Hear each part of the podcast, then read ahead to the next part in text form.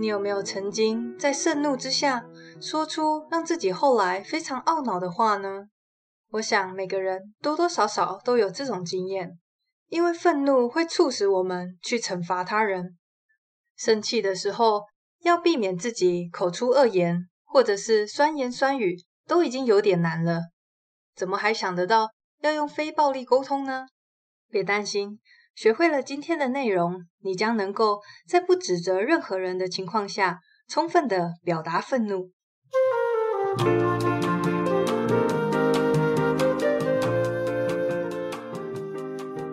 首先，我们先来学习怎么样去转化回避责任的语言。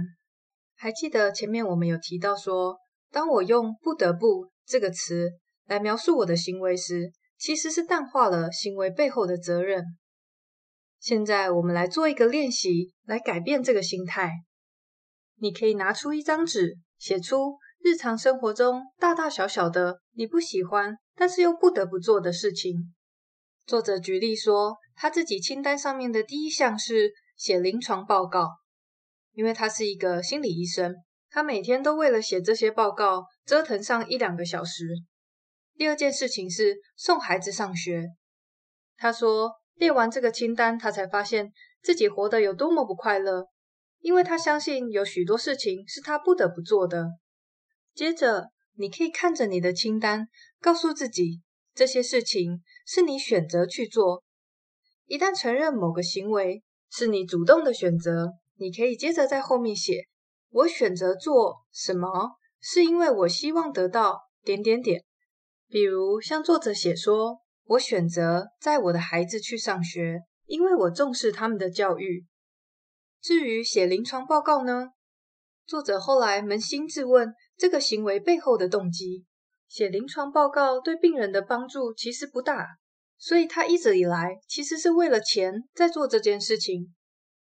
想通以后，他马上就想到可以利用其他方式来增加收入。从那一刻起，他再也没有写过一份临床报告。他说：“感觉真是快乐的无法形容。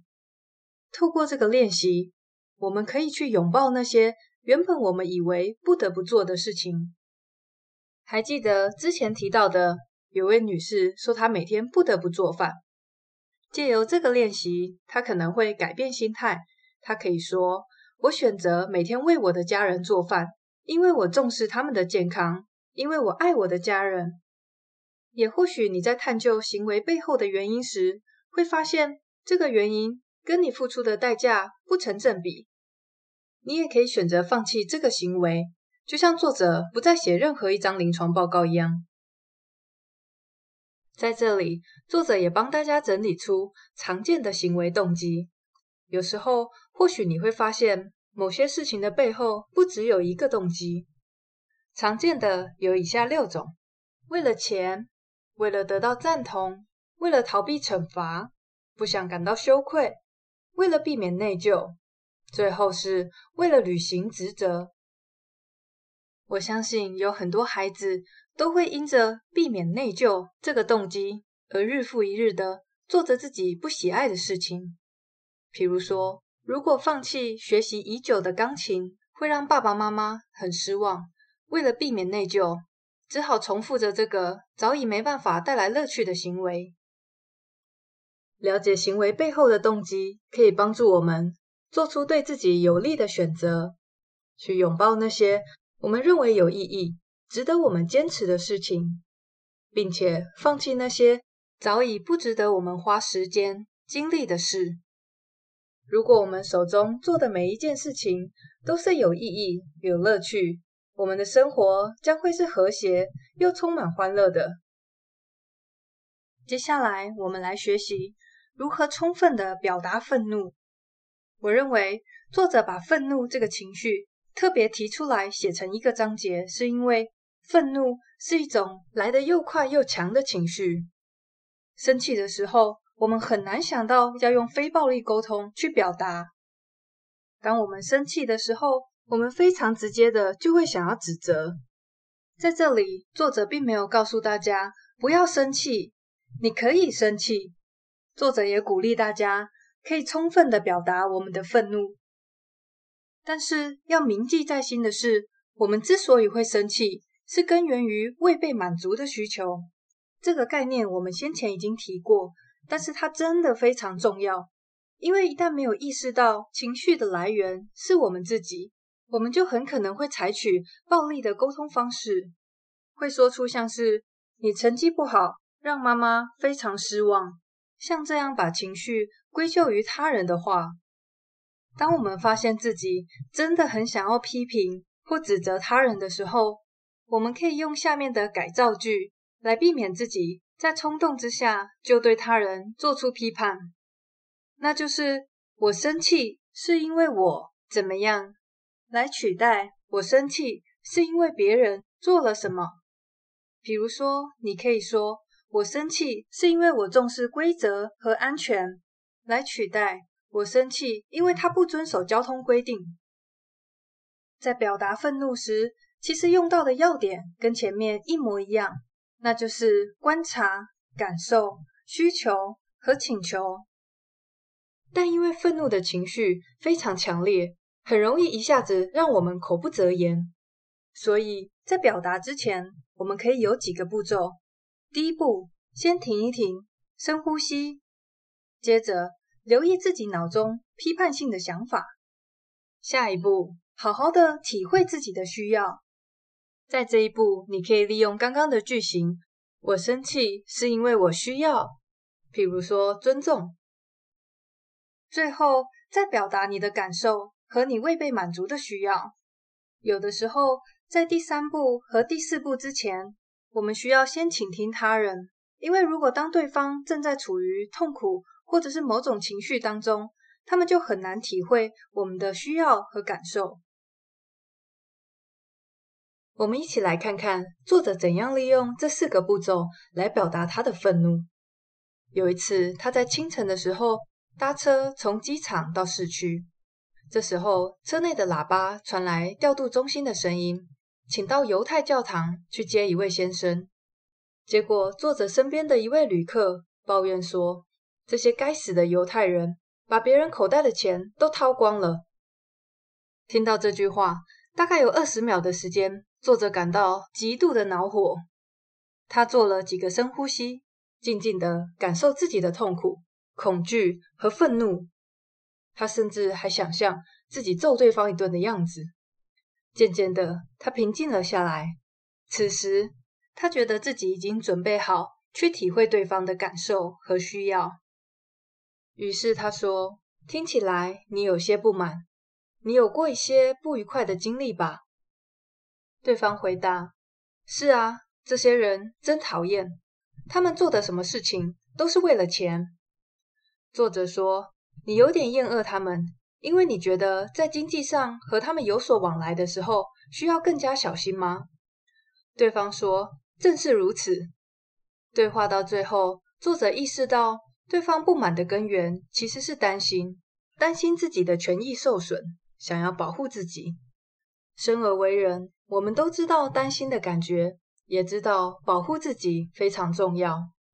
当我们能够做到倾听，我们就会发现，那些令我们愤怒的行为背后的需要，不外乎是需要理解、爱、尊重、自我价值、安全等等。这些人们共同的基本需要。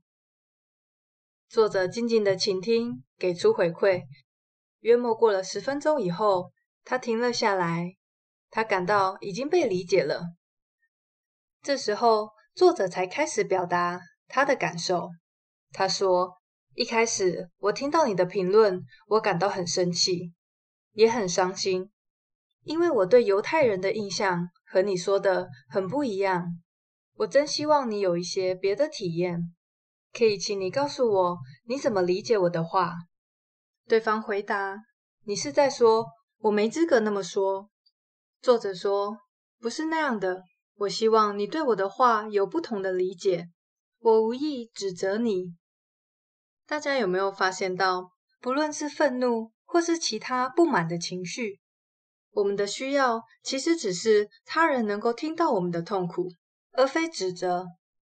如果可以的话，什么人都不要去指责。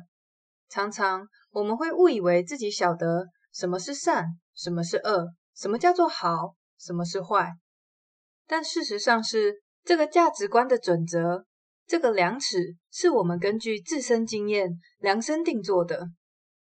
耶稣曾经说过一个很知名的比喻，他说：“你自己眼中有梁木，怎能对弟兄说，让我除掉你眼中的木屑呢？先除掉你眼中的梁木，才可以看得清楚。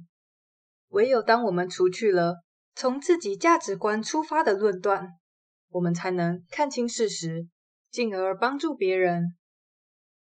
当然，你也可以在充分的表达愤怒之后，提出明确的请求，比如说，你刚刚那样说话，我感觉不太高兴，因为我重视礼貌。下一次，如果你要麻烦我做事情，请你加上请和谢谢，好吗？其实，我们可以试着用另外一种心态来看待愤怒，或者是其他任何不满的情绪，就是像生病一样。如果你哪里生病了，哪里感到不舒服，其实是一种提醒。比如说，蛀牙让你很难受，这个难受的感觉就提醒了自己，以后要更注意清洁口腔。而所有负面的情绪，也反映出了自己或者是他人未被满足的需要。有了这样的提醒，我们就可以来去思考如何满足这些需要。虽然生病和不满的情绪本身都会带来痛苦，但是我们可以从这些痛苦中找到改善生活的机会。在最后，作者也鼓励我们别忘了经常表达感谢。在生活上，我们常常会注意别人没有做到的事情，对于我们可以表达感激的地方，特别容易视作理所当然。在表达感谢的时候，我们可以试着更明确、明确地指出对方的哪些行为导致了你们生活上的改善，或是满足了你的需要。也可以提及我们的心情，例如，你可以说：“谢谢你昨天打扫客厅，我很重视整洁。”所以看到干净的家，我很高兴。当然，也别忘记了真诚的去聆听别人的感谢。有时候，当我们听到感激，我们会觉得很别扭，怀疑自己是不是那么好。但事实上是，我们每一个人都有能力改善他人的生活品质。作者分享到，他有一次从一位朋友身上学到了如何优雅的接受感激。他是一位来自巴勒斯坦的先生，他参加了作者开设的一个研讨班。结束之后，他对作者说：“非暴力沟通对于我们国家的和平有很大的帮助。”他想用他们文化特有的方式来跟作者表达感谢。接着，他扣住作者的拇指，看着他的眼睛说：“我亲吻住在你里面的神，他赋予你能力来帮助。”并祝福我们，不论是来自生命或是来自神，一旦我们意识到我们的能力是被赋予的，我们就能够坦然地接受感激，避免骄傲或者是假谦虚。最后想跟大家说，请给自己一点时间来练习非暴力沟通，因为里面使用的沟通方式是非常违反直觉的。我们习惯于说出想法、判断，而不是我们的需求或感受。面对不中听的话，我们习惯于退缩或者是反击，而不是去倾听他人的需要和感受。因为不容易，所以我们更要常常提醒自己。有一位父亲，他就把非暴力沟通的要点写在一张小卡片上，需要的时候他会拿出来看一看，想一想。再开口表达。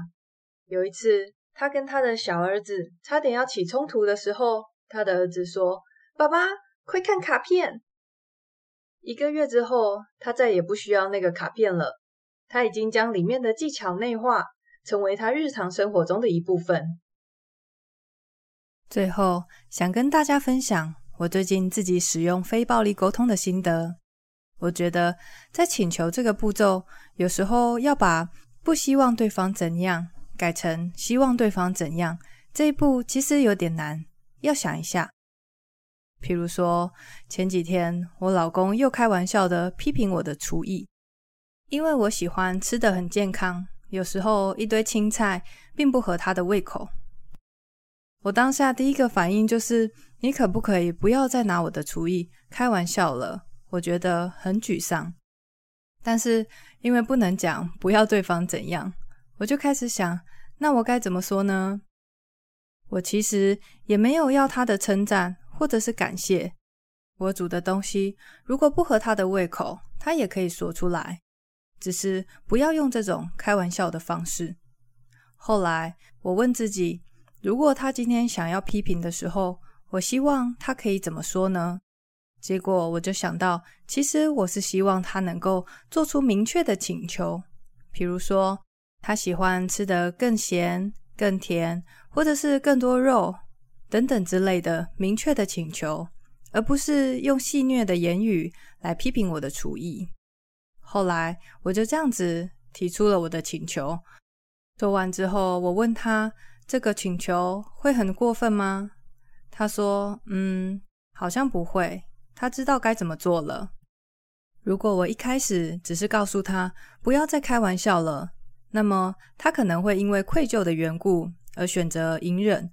就算有不满意的地方，但这并不是我想要的，所以借由转化为希望对方做什么，可以达到更好、更理想的沟通效果。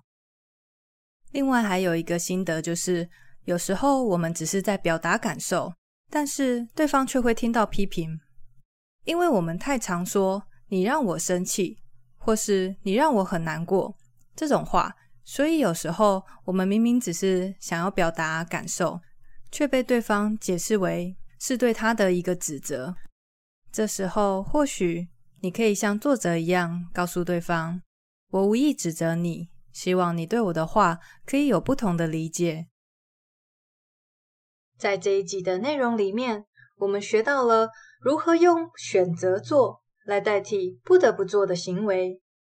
另外，我们也知道该如何充分的表达愤怒。我们可以充分的表达感受，但是不要去指责别人，也别忘了真诚的给予和接受感激。我觉得卢森堡博士真的是一位非常伟大的学者。他说，他的毕生追求是让爱融入我们的生活。让我们一起多多练习，用爱的语言对自己、对他人说话。带着我们被赋予的爱和能力，去建立一个没有暴力的世界。谢谢你跟我一起学习，我是 Tanya，我们下次见喽，拜拜。